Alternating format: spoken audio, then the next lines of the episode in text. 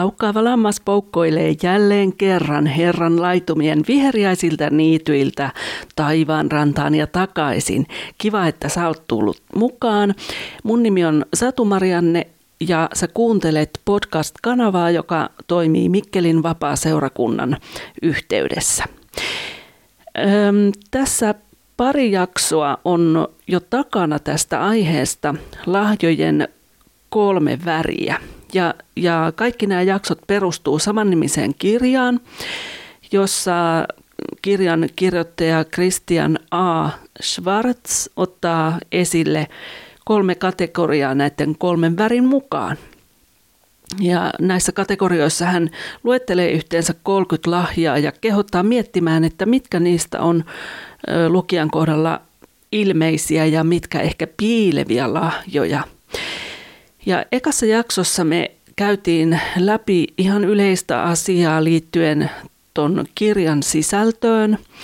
Ja valitettavasti täytyy tässä todeta se, että kirjahan on loppuun myyty ollut jo kauan aikaa, mutta joka sen käsiinsä saa, niin se on kyllä pienoinen aarre sikäli, että siellä, siellä löytyy tällaisia rastiruutuun tehtäviä ja testejä, jotka ehkä antaa viitteitä siitä, että mitkä ne sinun hengelliset lahjasi saattaisivat olla.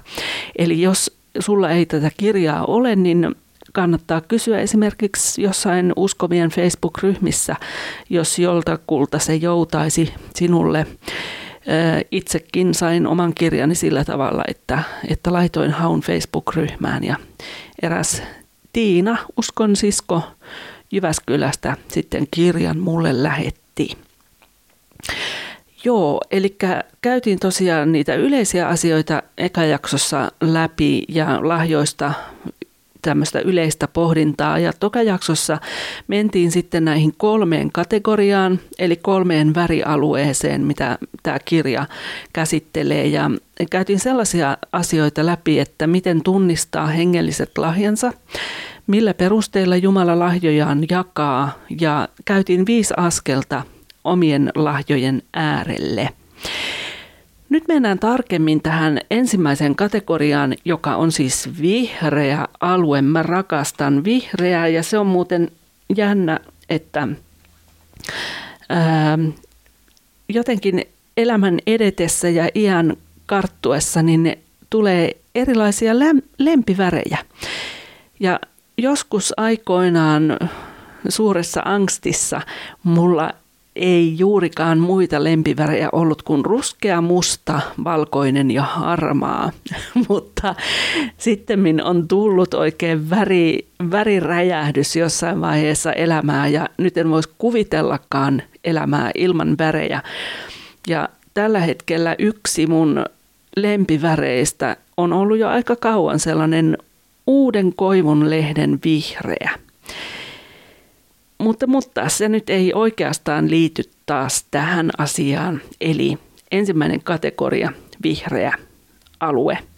Ja tämän Schwarzin kirjan mukaan siihen vihreään alueeseen kuuluu ne on ensisijaisesti siis luomakuntaan ja Jumalan ilmoitukseen luomakunnasta liittyviä lahjoja. Ja ne pitää sisällään usein tällaisia niin sanottuja luontaisia lahjoja.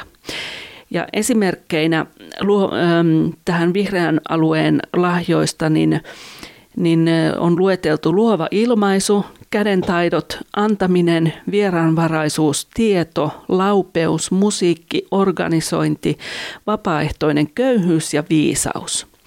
Ja käydään tässä jaksossa hiukan tarkemmin läpi kolmea, muutamaa ähm, lahjaa erikseen tuolta ja sitten nopea tsekkaus pariin, pariin lahjaan sitten vielä tuolla lopussa. Mutta, ja nämä lahjathan valikoitu tietenkin sen pohjalta, mihin mulla itselläni on se mielenkiinto. Ja ensimmäisenä täältä löytyy luovan ilmaisun lahja –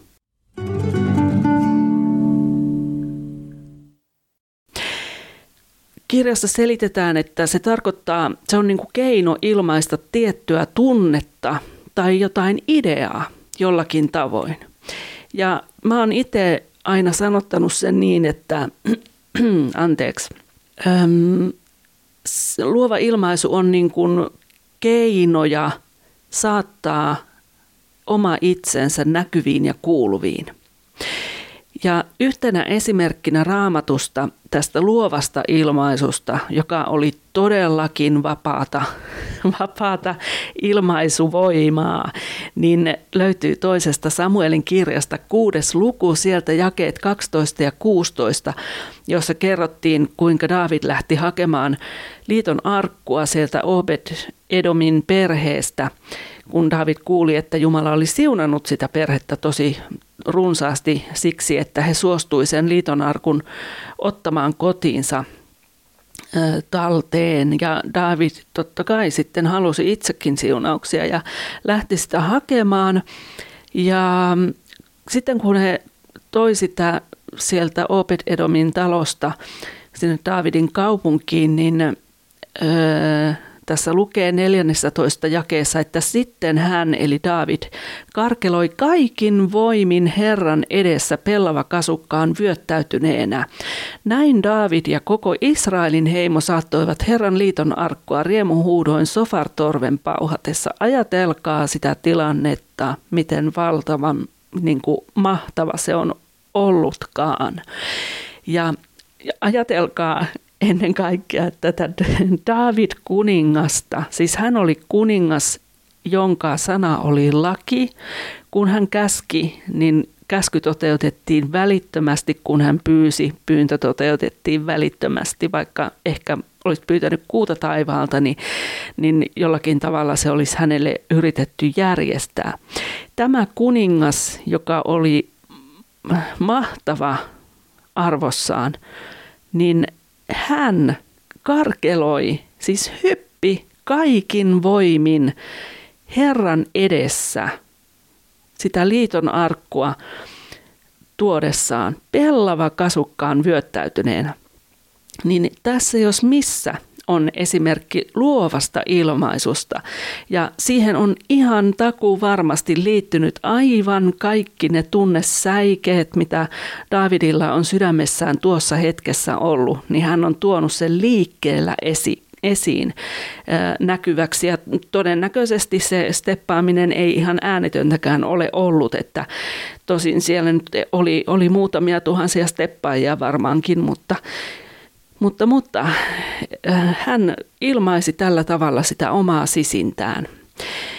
Ähm, no sitten siellä on ensimmäinen kuningasten kirja 7.14 kertoo Hiiramista, jolla oli paljon viisautta ja tietoa ja taitoa tehdä pronssista kaikkea, kaikenlaisia töitä. Ja, ja hän teki sitten ö, kuningas Salomolle ö, tekiköhän hän muuten, joo, temppelin pylväät hän valoi.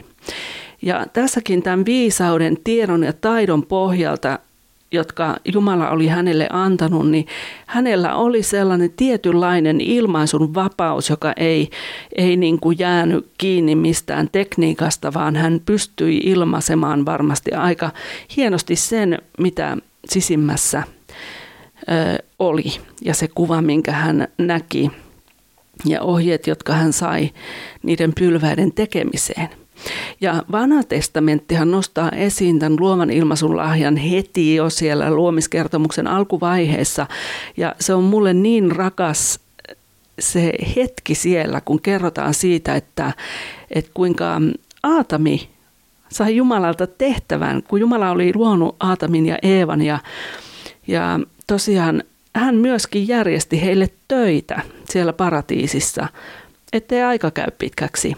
Ja, ja oli mielekästä tekemistä, niin yksi ensimmäisistä hommista Aatamilla oli antaa nimi kaikille eläville olennoille, elämi, eläimille. Ja ajatelkaa sitä, että siinä vaiheessa mikä liekkään on ollut se kieli, jolla ne nimet on pitänyt keksiä, mutta on siinä ehkä pari kertaa Aatami Ohimoa rapsuttanut, että, että mikä se on tuo elukka, joka on noin hirveän iso, jolla on neljä tollasta pölkkyä ja kärsä. Ja mi- millä tavalla hän on edes ajatellut, mikä oli se kieli, jolla hän, hän on niin kuin sitten ajatustyön tehnyt, niin ehkä kysyn sitä joskus Aatamilta, jos tapaamme taivaassa.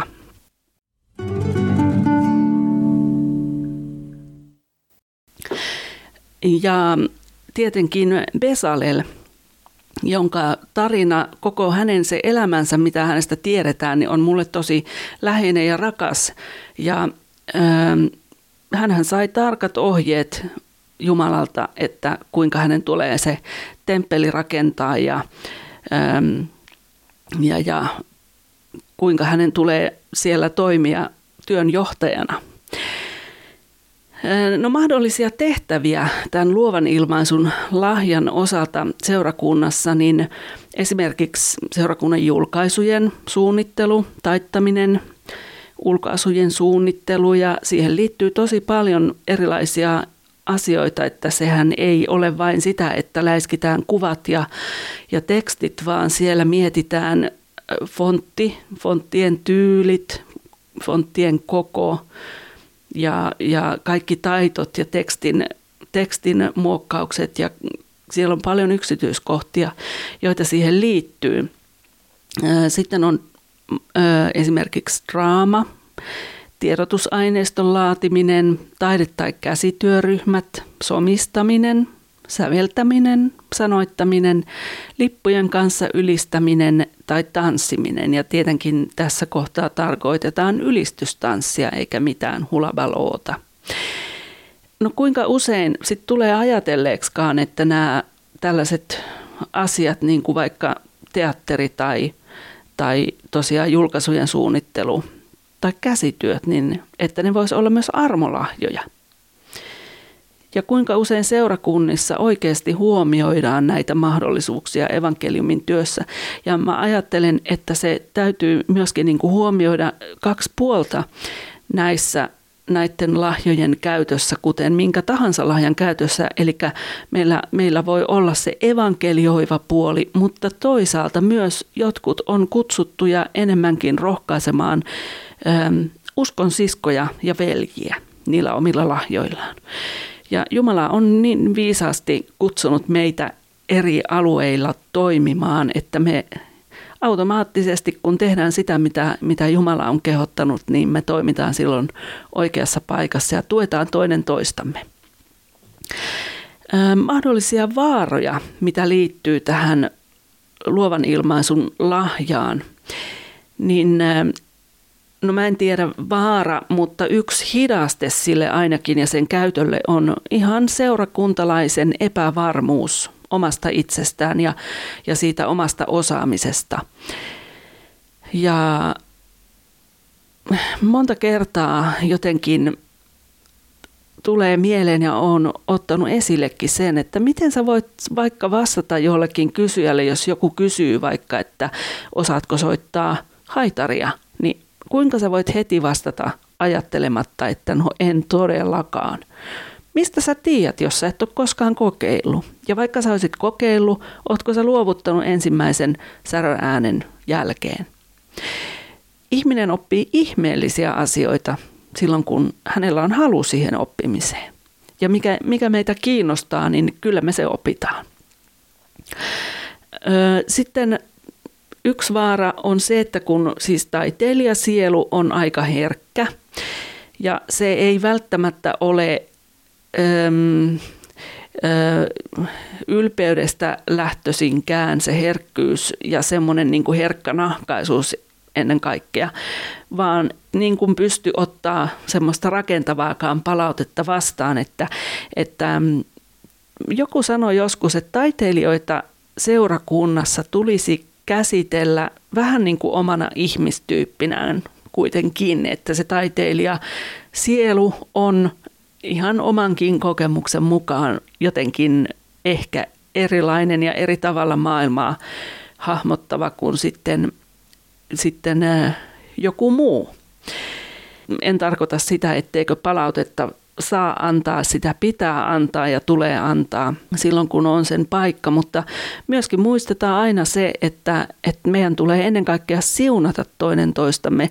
Ja siinä auttaa se, että me annetaan vaikka sitten tekisi vähän tiukkaa, mutta purista kynnet vaikka kämmeniin ja mene sanomaan, että vitsi miten hienosti sä ton vedit, että mahtavaa.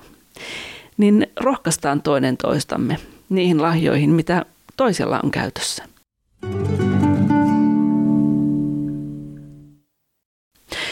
No toisaalta tosiaan luova toiminta, se kerää helposti toisten ihmisten arvosteluja ja usein ne arvostelijan öö, kommentit tulee sitten niistä hänen omista epävarmuusalueista.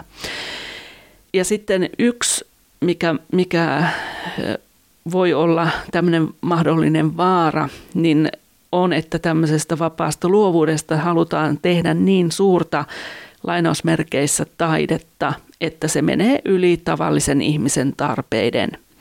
Ja silloinhan ollaan alueilla, jossa halutaan pönkittää sitä omaa statusta enemmän kuin rakentaa Jumalan valtakunta. Ja se, se tie on aivan totaalisen väärä, väärä tie ja sillä ei todellakaan ole Jumalan siunausta. Eli sitä kannattaa varoa. Ja tämä, että kun lähdetään sille tielle, että halutaan tehdä suurta taidetta, niin, niin käytännössähän se on sitä, että sitten se, siitä syntyy lähinnä se suuri taiteilija, ja tämä taas lainausmerkeissä. Ja kun on lainausmerkeissä suuri taiteilija, niin aika usein näyttää siltä, että tuppaa se nenukki hiukan nousemaan, mutta joskus tein Radio teille ohjelmaa, jossa haastattelin Pekkaa, mikähän se nyt olikaan sukunimeltään, muusikko Pekka, Pekka, Pekka. Öm, no joka, Laukkarinen, joo, Pekka Laukkarista haastattelin ja, ja hän kertoi tilanteesta, että hän oli tullut uskoon ja oli tota, en tiedä oliko ennen sitä vai sen aikana kuitenkin, niin joka tapauksessa hän voitti kai kerran vai kahdesti Suomen mestaruuden muistaakseni, ettei tule liioteltua nyt, mutta tota, ähm, tanssissa, kilpatanssissa. Ja hänelle tuli kauhea pelko sitten puseroon, että mitä jos hän ylpistyy. Ja hän meni puhumaan nuorisotyöntekijän kanssa tästä asiasta. Ja nuorisotyöntekijä sanoi ihan mahtavat sanat mun mielestä. Hän oli sanonut Pekalle, että, että kuule, anna vaan nenän nousta, kyllä se Jumala sieltä tiputtaa. Eli ei mitään hätää. Siinä vaiheessa, kun Jumala katsoo, että nyt mennään pikkusen liian lujaa sinne omaan suuntaan, niin siihen tulee kyllä stoppi. Ja Jumalahan on äh, monessa kohtaa raamattua, hän, hän äh, tuo esille sen, että kunnia kuuluu hänelle ja hän ei sitä kunniansa jaa. Ja se on kyllä syytä muistaa hyvin niin kuin monessa eri elämän tilanteessa ja elämän alueella. Sitten vielä äh, vinkkejä tässä lahjassa harjaantumisen, eli, eli äh, luovan ilmaisun lahjassa. Äh, ensimmäiseksi ja ensinnäkin ensiarvoisen tärkeää rukoile asian puolesta. Jos sä et vielä palvele seurakunnassa luovan ilmaisun lahjalla, niin rukoile sen puolesta. Ja, ja Jumala on tosiaan antanut meille just ne lahjat, mitä kullakin on, niin käyttöä varten. Ja tietenkin kun me ollaan uskossa, niin se meidän ensisijainen kohde on, on käyttää niitä lahjoja, jotta Jumalan valtakunta sitten eh, etenee ja se viesti menee eteenpäin. Yksi asia, jonka mä oon huomannut erittäin usein elämässä on, että avaa suusi Ota asioita puheeksi, ota niitä omia lahjoja puheeksi, koska harvempi meistä ihmisistä on ajatusten lukija. Jos sulla on joku lahja, ja tässä tapauksessa sanotaan nyt vaikka tämä luovan ilmaisun lahja, ja jos sun seurakunnassa ei toimi vielä sen kaltaista luovan toiminnan ryhmää, mikä sulla on sydämelläsi, niin kannattaa ottaa se puheeksi pastorin tai vanhimmiston kanssa, että voisiko tällaista alkaa puuhaamaan ja tietenkin itse, itse siihen sitten mukaan puuhanaiseksi tai puuhamieheksi. Mutta se, että avaa suus, ole rohkea. Ähm, siihen liittyen myös kysele ja kuulostele, samansuuntaisesta palvelemisesta kiinnostuneita ihmisiä sieltä sun seurakunnasta. Yhdessä saa useimmiten paljon enemmän aikaan kuin yksin. Eli, eli todella kannattaa porukkaa alkaa kerätä, jos on mahdollista. Ja sitten vielä vinkki, harjoita sitä lahjaasi. Ihan samoin kuin sä opiskelisit koulussa jotain uutta asiaa, niin, niin käytä aikaa myös siihen taiteellisen tai luovan lahjas harjoittamiseen. Ei ne lihaksetkaan kasva sohvalla istumalla. Voin kertoa ihan omasta ö, kokemusperäisestä tutkimuksestani.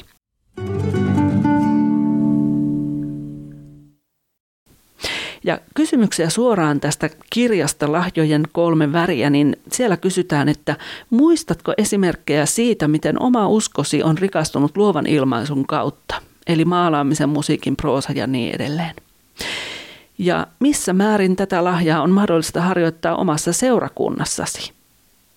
On esimerkiksi sellaisia seurakuntia, erikoisesti vapaissa suunnissa, joissa on ihan annettu mahdollisuus esimerkiksi tämmöiseen profeetalliseen maalaamiseen ylistyksen aikana tai kokouksen aikana ja, ja muuta sellaista. Eli, eli niin kuin ollaan avoimia sille, mitä pyhä henki ö, olisi seurakunnassa tekemis, tekemässä.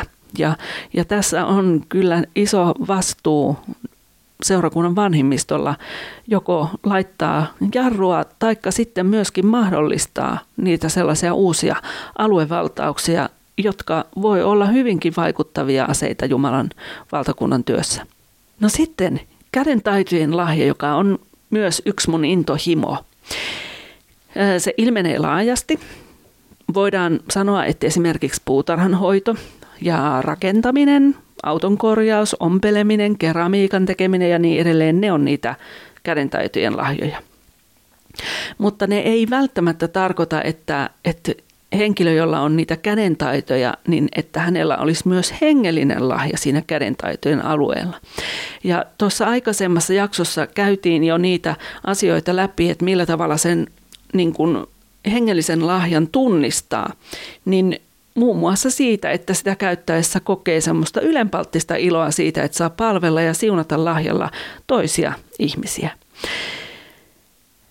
Jumala antoi siellä Moosekselle ohjeet. Täällä on toinen Mooseksen kirja 30, jakeet 22-31, jos haluat lukea ne kokonaan, niin niin, niin Jumala antaa Moosekselle ohjeet pyhän voiteluöljyn valmistamiseen ja käskee Mooseksen sitten voidella sekä ilmestysmaja että kaikki siihen liittyvät esineet ja sitten vielä Aaron ja Aaronin pojat, jotka Herra sitten pyhitti papeiksi polvesta polveen. Eli vielä muita ra- raamatun kohtia tähän kädentaitoihin liittyen on muun muassa toinen kuningasten kirja 12, jakeet 11-13, sitten on toinen aikakirja 34, jakeet 9-13 sekä apostolien teot 18 ja 3, eli 18 luku ja kolmas jae. Ja kädentaitojen kohdalla niin mahdollisia tehtäviä voi olla rakentaminen, puutarhanhoito, naapuruston auttaminen tilapäistöissä, kunnossapito, lähetystyö, ompeluhankkeet. Siis niitä on niin valtavasti, että, että jos sä et keksi mitään, niin pitäkää kavereiden kanssa aivoriihi ja pyytäkää Jumalaa antamaan teille niitä ideoita. Se on ihmeellistä, että kun pyhä henki alkaa toimia ja tulee sellaisia ideoita, joista sä tiedät heti, että, että sun aivoista ei niitä tulisi, vaan, vaan siinä on niin kuin Jumalan käsi mukana siinä ideassa. mahdollisia tehtäviä, joo, niitä on siis tosi paljon ja hyvin, hyvin erilaisia. Ja esimerkiksi just toi, että, että tässä samassa yhteydessä voidaan puhua vaikka auton moottorin korjaamisesta tai pitsin virkkaamisesta, niin kertonee siitä, että, että kyseessä on todella laaja-alainen lahja.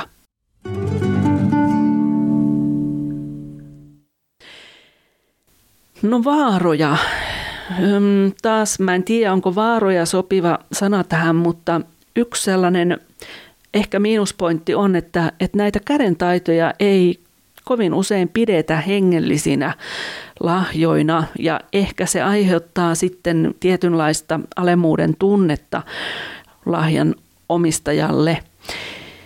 Öm, mutta kuitenkin, niin kuin on, on sanottu, niin mikä tahansa sellainen lahja, joka sulla on, jota sä käytät Jumalan kunniaksi ja jota sä käytät siten, että, että Jumalan valtakunta tavalla tai toisella laajenee sen sun lahjasi kautta, niin, niin silloinhan se on hengellinen lahja. Ja pidä kiinni siitä myöskin. Ja uskomattoman monet käyttää just kädentaitojen lahjaa kyllä privaattielämässä, mutta ei ole ajatelleet, että sitä voisi käyttää myös seurakunnassa. Kuulutko se näihin ihmisiin? Jos kuulut, niin kannattaa vaihtaa nyt sitä ajatuskytkintä siihen suuntaan, että alat miettimään, mitä sä voisit tehdä seurakunnassa niillä lahjoillasi, kädentaidoilla, mitä sulla on.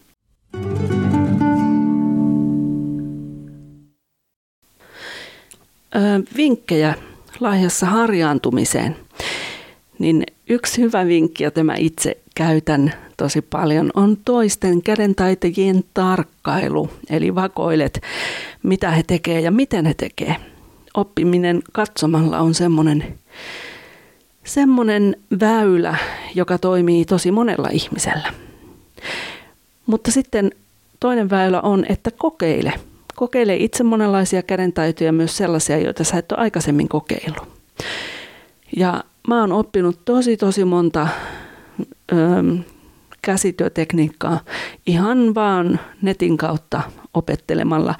Ei tarvitse olla mitään kalliita kursseja tai, tai edes kansalaisopiston kursseja. Jos sulla on netti, nettiyhteys, niin sä voit opetella mitä vaan sieltä. Mä oon esimerkiksi opetellut tämmöistä neulakäpyilyä, eli tehdään käpypitsiä, mutta siinä sen kävyn sijasta käytetään semmoista pitkää neulaa ja sillä tulee todella kaunista jälkeä. Esimerkkinä nyt sitten siitä. Ähm, no taas sellainen asia, joka harjaannuttaa, joka antaa mahdollisuuden siihen, että sä voit harjaannuttua siinä taidossasi, niin, niin tarjoa niitä taitoja seurakunnan palvelukseen. Ja sä voit myöskin ehkä ohjata sellaisten ihmisten työtä, joilla ei ole niitä samoja taitoja vielä kuin sinulla, mutta jotka haluaa oppia. Ja sitten myöskin se lahjan käyttäminen ihan vaikka vain naapuruston auttamiseen. Ja jos haluat, niin senhän voi myöskin tehdä varmaankin seurakunnan, seurakunnan niin kuin yhteydessä, jotta ehkäpä sieltä tulisi myöskin ihmisiä seurakuntaan sitten sen, sen kautta, että sä olet halunnut naapurustoa auttaa. No kysymyksiä suoraan kirjasta liittyen tähän kädentaitojen lahjaan, niin pitäisikö seurakunnassasi kääntyä yksinomaan niiden seurakuntalaisten puoleen, joilla on tämä lahja, vai pitäisikö sen ottaa palvelukseensa ammattilaisia myös seurakunnan ulkopuolelta? Mitä ajattelet tästä? Ja keitä sellaisia uskovia sä tunnet, joilla on tämä lahja? Ymmärtääkö he, että heidän taito ö, voi olla myös hengellinen lahja? Ja kuinka he sitten käyttää sitä Kristuksen ruumiin rakentamiseksi? No kuulkaas, laitetaan musiikkia ja bändihän on mun aivan vasta pari viikkoa sitten itse asiassa edelliseen jaksoon löytämäni uusi musiikillinen rakkaus, eli Sidewalk Prophets on, on bändi ja biisin nimi on Don't Sweat It, joka tarkoittaa vapaasti suomennettuna, että älä hikoo tai älä ota paineita. Ja sanat tässä biisissä menee suurpiirteisesti selvitettynä niin, että, että älä ota huolta huomisesta, anna huomisen huolehtia itsestään. Ja ota ne ongelmat, vaikeudet, jotka olet itsellesi sälyttänyt, niin heitä ne takaisin takas sinne hyllylle, mihin ne saa jäädä. Äm, älä ota paineita. Tiedän, että et tule katumaan. Anna mennä vaan ja unohda ne paineet. Äläkä anna niiden pyörittää elämääsi. Öm, älä ota paineita, hän tarkoitti, mitä hän, sa- mitä hän sanoi, kun sanoi, että hän on aina, niin kuin hallinta, hallinta on aina hänen käsissään. Päästä sinä irti, jätä huolesi taakse, älä, älä ota paineita. Niin tällainen sanoma on tässä biisissä. Ja kuunnellaan se nyt. Tämä on ihana, ihana, iloinen biisi. Don't Sweat It ja Sidewalk Prophets.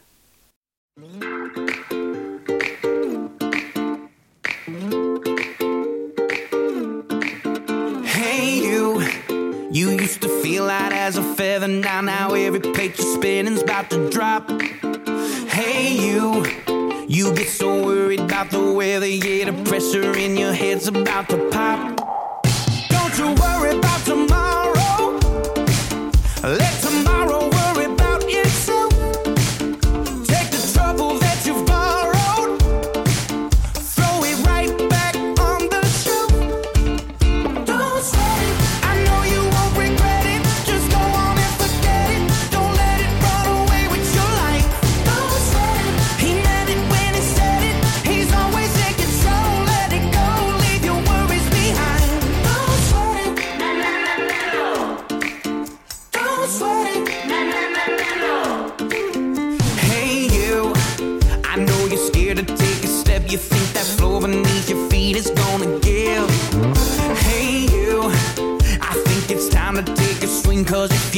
thing you'll never get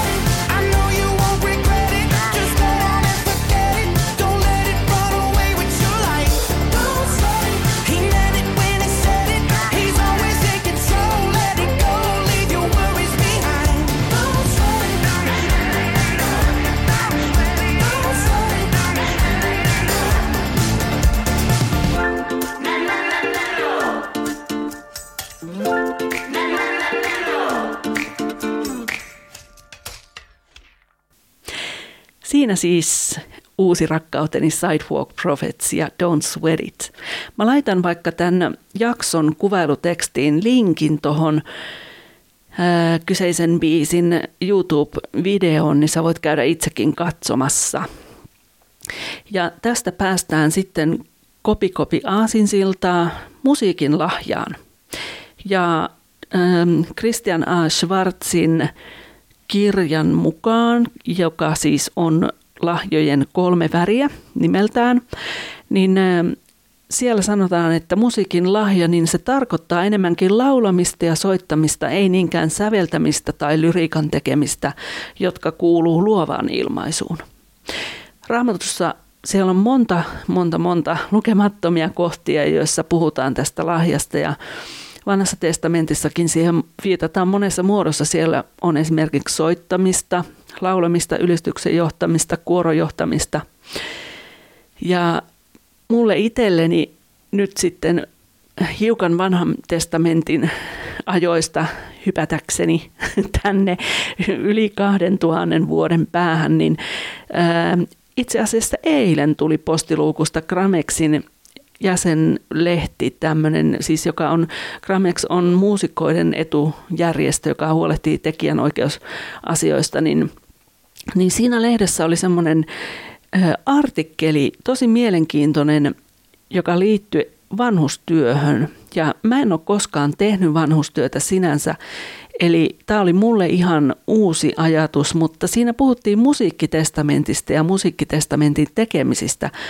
Eli jos sattuisi niin, että sä itse tai vaikka sun joku läheinen sairastuisi Alzheimeriin tai johonkin muuhun tällaiseen muistamista vaikeuttavaan sairauteen, niin, niin voi tehdä valmiiksi siinä vaiheessa, kun vielä muisti toimii, niin sellaisen biisilistan, jossa on oman elämän varrelta sellaisia kaikkein tärkeimpiä biisejä, koska ihan selvää on ja siis tuhannesti ja tuhannesti tutkittu tosiasia, että musiikilla on suuri vaikutus ja sillä on, mä uskon, sellaisia vaikutuksia, mitä ei vielä ole selvinnyt. Ja, ja musiikki on sellainen, äm, sellainen metodi, joka siis läpäisee ihan jokaisen meistä tavalla tai toisella, vaikka sä et kuulis mitään, mutta sä pystyt tuntemaan rytmin, sä pystyt näkemään rytmin. Ja, ja rytmiä löytyy niin monesta eri paikasta. Musiikki on niin mielettömän kiehtova laji, että sekin ansaitsisi ihan, ihan oman jaksonsa ja ehkä muutamankin, mutta koitetaan nyt pysyä tässä jonkunnäköisessä uomassa kuitenkin. Joo, äm, no mahdollisia tehtäviä, tietenkin ylistyksen johtaja tai ylistystiimin jäsen joko laulamassa tai soittamassa siinä tiimissä, miksei myös ylistystanssimassa taikka, taikka ylistämässä lippujen kanssa.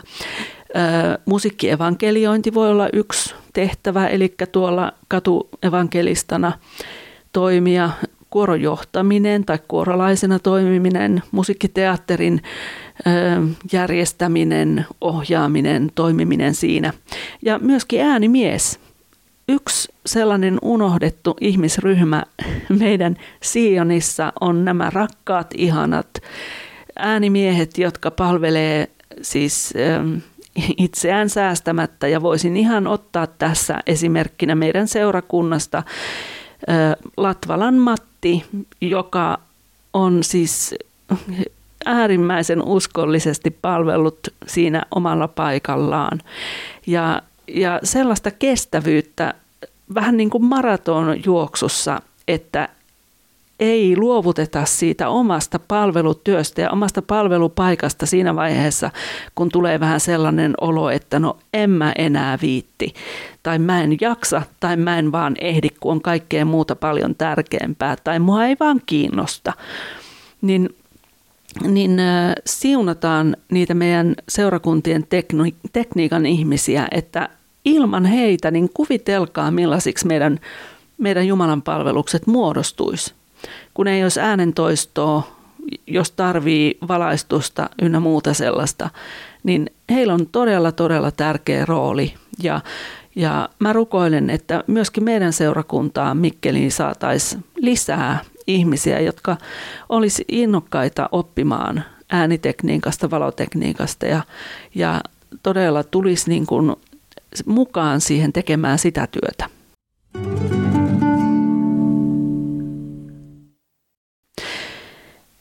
Öm, no mahdollisia vaaroja. No vähän sama kuin ajatellaan siis minkä tahansa taiteen lajin osaajaa, eli eli taiteilija kuin taiteilija, niin se on vähän sellainen oma ihmisryhmänsä. Ja kun se lahja tunnistetaan, niin ei se ole mahdotonta, niin kuin Laukkarisen Pekkakin kertoi silloin ta- taannoin muinoin, kun häntä haastattelin, että, että se lahja saattaa niin sanotusti nousta hattuun. Ää, aletaan ajatella, että ei tarvii edes mitään erityistä treenausta enää, että tämähän tuli suoraan Jumalalta, niin nyt mä vaan soittelen. Tai sitten joistakin muusikoista saattaa tulla niin ylistettyjä, että he saa oman ihailija joukon ja sitten nämä lainausmerkeissä tähdet saattaa siis saa omia päätäntävaltaa ihan jopa sellaisilla alueilla, mitkä ei sitten oikeasti heille kuuluisi jokaisesta joka on musikaalinen, niin ei välttämättä tule hyvää ylistyksenjohtajaa tai soittajaa kautta laulajaa. Ja tämä on ihan omakohtaisesti koettu, että, että toki olen meidän musaporukassa, mä oon niin kuin yhteyshenkilö, sanotaan näin. Ja tota, kuitenkin se, että jos on olevinaan joku ylistyksen johtajan status, mitä on itselleen ainakin, siis mun on vaikea sitä siihen sen statuksen alle mennä, koska mulle ylistyksen johtaminen on ennen kaikkea sellaista virtaavaa, hengessä virtaavaa johtamista. Ja jostain syystä en ole niin kuin uskaltanut siihen lähteä silloin, kun ollaan porukalla, että ehkä joskus harvemmin silloin, jos satun olemaan yksin musiikkivastuussa, niin ehkä se on helpompaa sillä tavalla, mutta sitten kun siinä on, on kolme, neljä muuta ihmistä johdettavana niin kuin siinä ihan musiikkitiimissä, niin se on sitten vähän eri asia jo. Eli ei se välttämättä tarkoita eikä mene yksi yhteen, että, että jos sä oot musikaalinen, niin sä osaat myöskin johtaa. Tuosta yhdestä meidän seurakunnan musiikkiryhmästä, eli siitä, jossa itse olen mukana, niin se on sellainen kuin Maija ja Mimmit. Ja se syntyi ihan puhtaasti niin sanotusti vahingossa, vaikka siis mikään Jumalan synnyttämähän ei ole vahinko. Mutta, mutta Maija pyysi mua kaveriksi yhteen tällaiseen lähetyskokoukseen musiikkiin ja tässä kohtaa voisi ehkä todeta, että siitä se sitten lähti. Ja nyt meitä on tällä hetkellä neljä naista siinä Maija ja Mimmit ryhmässä. Ja se, että vaikka meistä kukaan ei ole ihan niin kuin perinteistä muusikon koulutusta saanut, että mä oon valmistunut tuolta Jamkista yhteisömuusikoksi, mutta, mutta se menee kyllä aika paljon toiseen suuntaan, yhteisöllisempään suuntaan ehkä kuin se varsinainen muusikoks, muusikon koulutus. Mutta joka tapauksessa niin, niin se, että kun meillä ei kellään sitä koulutusta ole, niin me ollaan myöskin ihan tietoisesti tehty sellainen ratkaisu, että me mennään niin kuin hyvässä hengessä. Meillä on aina ihan sikahauskaa harjoituksissa ja välillä nauretaan ihan vedet silmissä, ettei meinaa tulla laulamisestakaan mitään. Ja tota, se on semmoista helppoa yhdessä olemista ja tekemistä. Kaikki meistä ei osaa edes lukea nuotteja ja mäkin soitan akordeista, vaikka kyllä siis pystyn jotain pimputtaa nuoteistakin, mutta, mutta akordien kanssa pelaan kuitenkin, niin, niin silti se toimii jotenkin niin saumattomasti se meidän yhteistyö ja se kertoo siitä just, että, että siinä on Jumalan pyhä henki mukana. Ja esimerkkinä vaikka sekin, että, että me ei koskaan olla oikeastaan erikseen sovittu, että jos jossain laulussa lauletaan stemmoja, että kuka laulaa sitten mitäkin, vaan, vaan se menee kyllä sitten ihan siinä tilanteessa ja siinä hetkessä, kun ne, ne laulut lauletaan, niin joku lähtee sitten vetämään kakkosta ja muut laulaa, laulaa sitten varsinaista melodiaa, että, että se on ihanaa silloin, kun se homma toimii sillä tavalla, koska siinä niin kuin annetaan toinen toisillemme tilaa.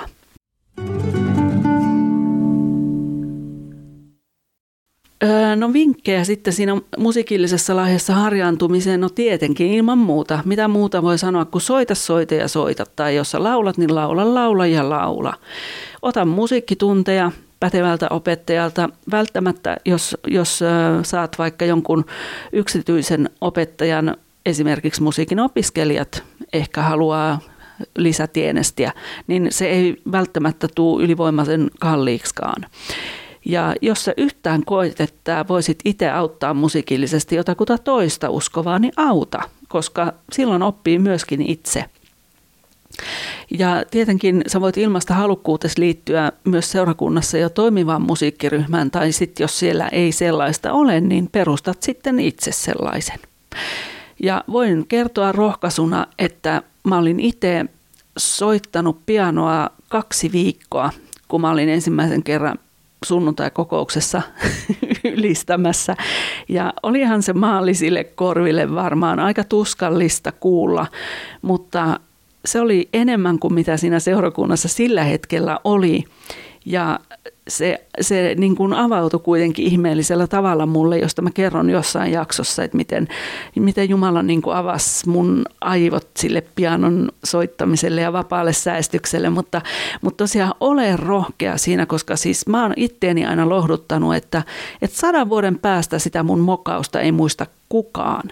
Ja, ja ehkä tämmöisenä mottona voisi pitää sitä, että halleluja ja hanaa ei tarkoita sitä, että mennään niin kuin pää kolmantena jalkana oksat pois ja palalatvaa, vaan sitä, että mennään rohkeasti päin niitä omia epämukavuusalueita. Mä ymmärrän, että kaikki ei siihen pysty, enkä todellakaan sano, että pystyisin itsekään, mutta, mutta se, että ei ihan heti kuitenkaan anneta periksi sille saatanan valheelle, että meistä ei ole mihinkään tai että me epäonnistutaan joka tapauksessa.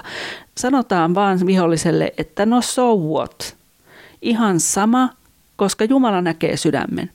Ja se, että mä oon myöskin niin monta kertaa ollut ihmisten edessä, ähm, varsinkin silloin alkuaikoina, niin pianon kanssa, ja mä oon toivonut, että kun maa nyt aukeisi ja nielasis mut, että se on ollut jotenkin niin kauhea paikka ja on tuntunut, että, että mä en ikinä selviä tästä kamalasta mokasta ja häpeästä. Ja, ja ne on täysin inhimillisiä tunteita, mutta tunteet tulee ja menee kuin turistit ja niille ei pidä antaa periksi.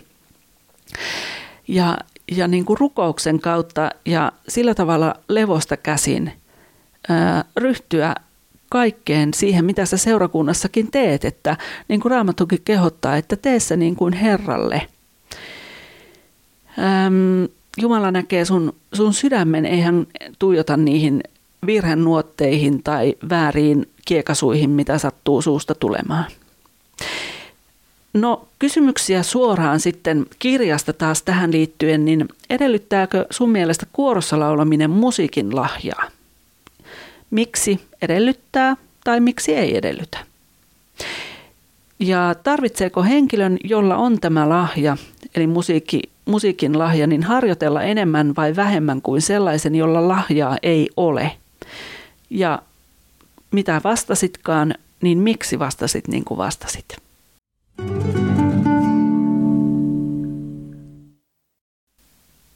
No sitten vielä nopea katsaus pariin muuhun lahjaan.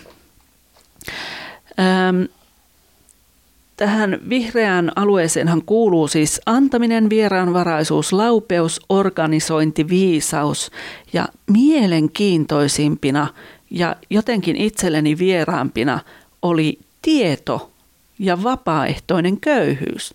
Miten, mitä ihmeen lahjoja nämä tällaiset voi olla?